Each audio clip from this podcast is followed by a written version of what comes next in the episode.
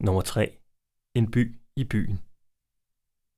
Indtil Carlsbergområdet blev åbnet for offentligheden i 1996, var der kun adgang for bryggeriets ansatte.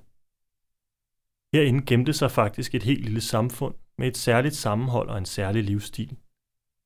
For de fleste ansatte var det mere end bare en arbejdsplads, Der var vuggestue, børnehave, idrætsforeninger og diverse fritidsklubber. Ofte arbejdede flere generationer af samme familie på Carlsberg. Der blev desuden taget socialt ansvar for de ansatte. Når folk var nedslidte, blev de tilbudt et skånejob til samme løn som alle andre. I sådan et minisamfund var der selvfølgelig også plads til at hygge sig i pauserne og i fritiden. Det foregik i de såkaldte borgerstuer.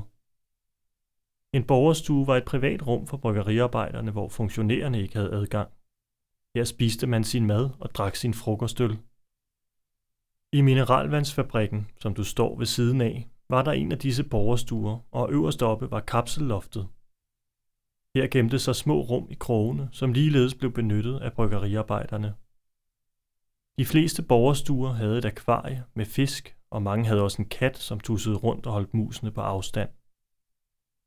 Her i stuerne blev der også drukket snaps, hvilket ellers ikke var tilladt på resten af området.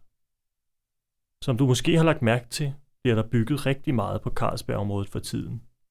Det er planen, at der skal være undervisningsinstitutioner, boliger, små butikker og forskellige kulturelle tiltag, som også skal inkludere de fredede bygninger. Man kan håbe på, at Carlsberg endnu en gang bliver en helt særlig by i byen.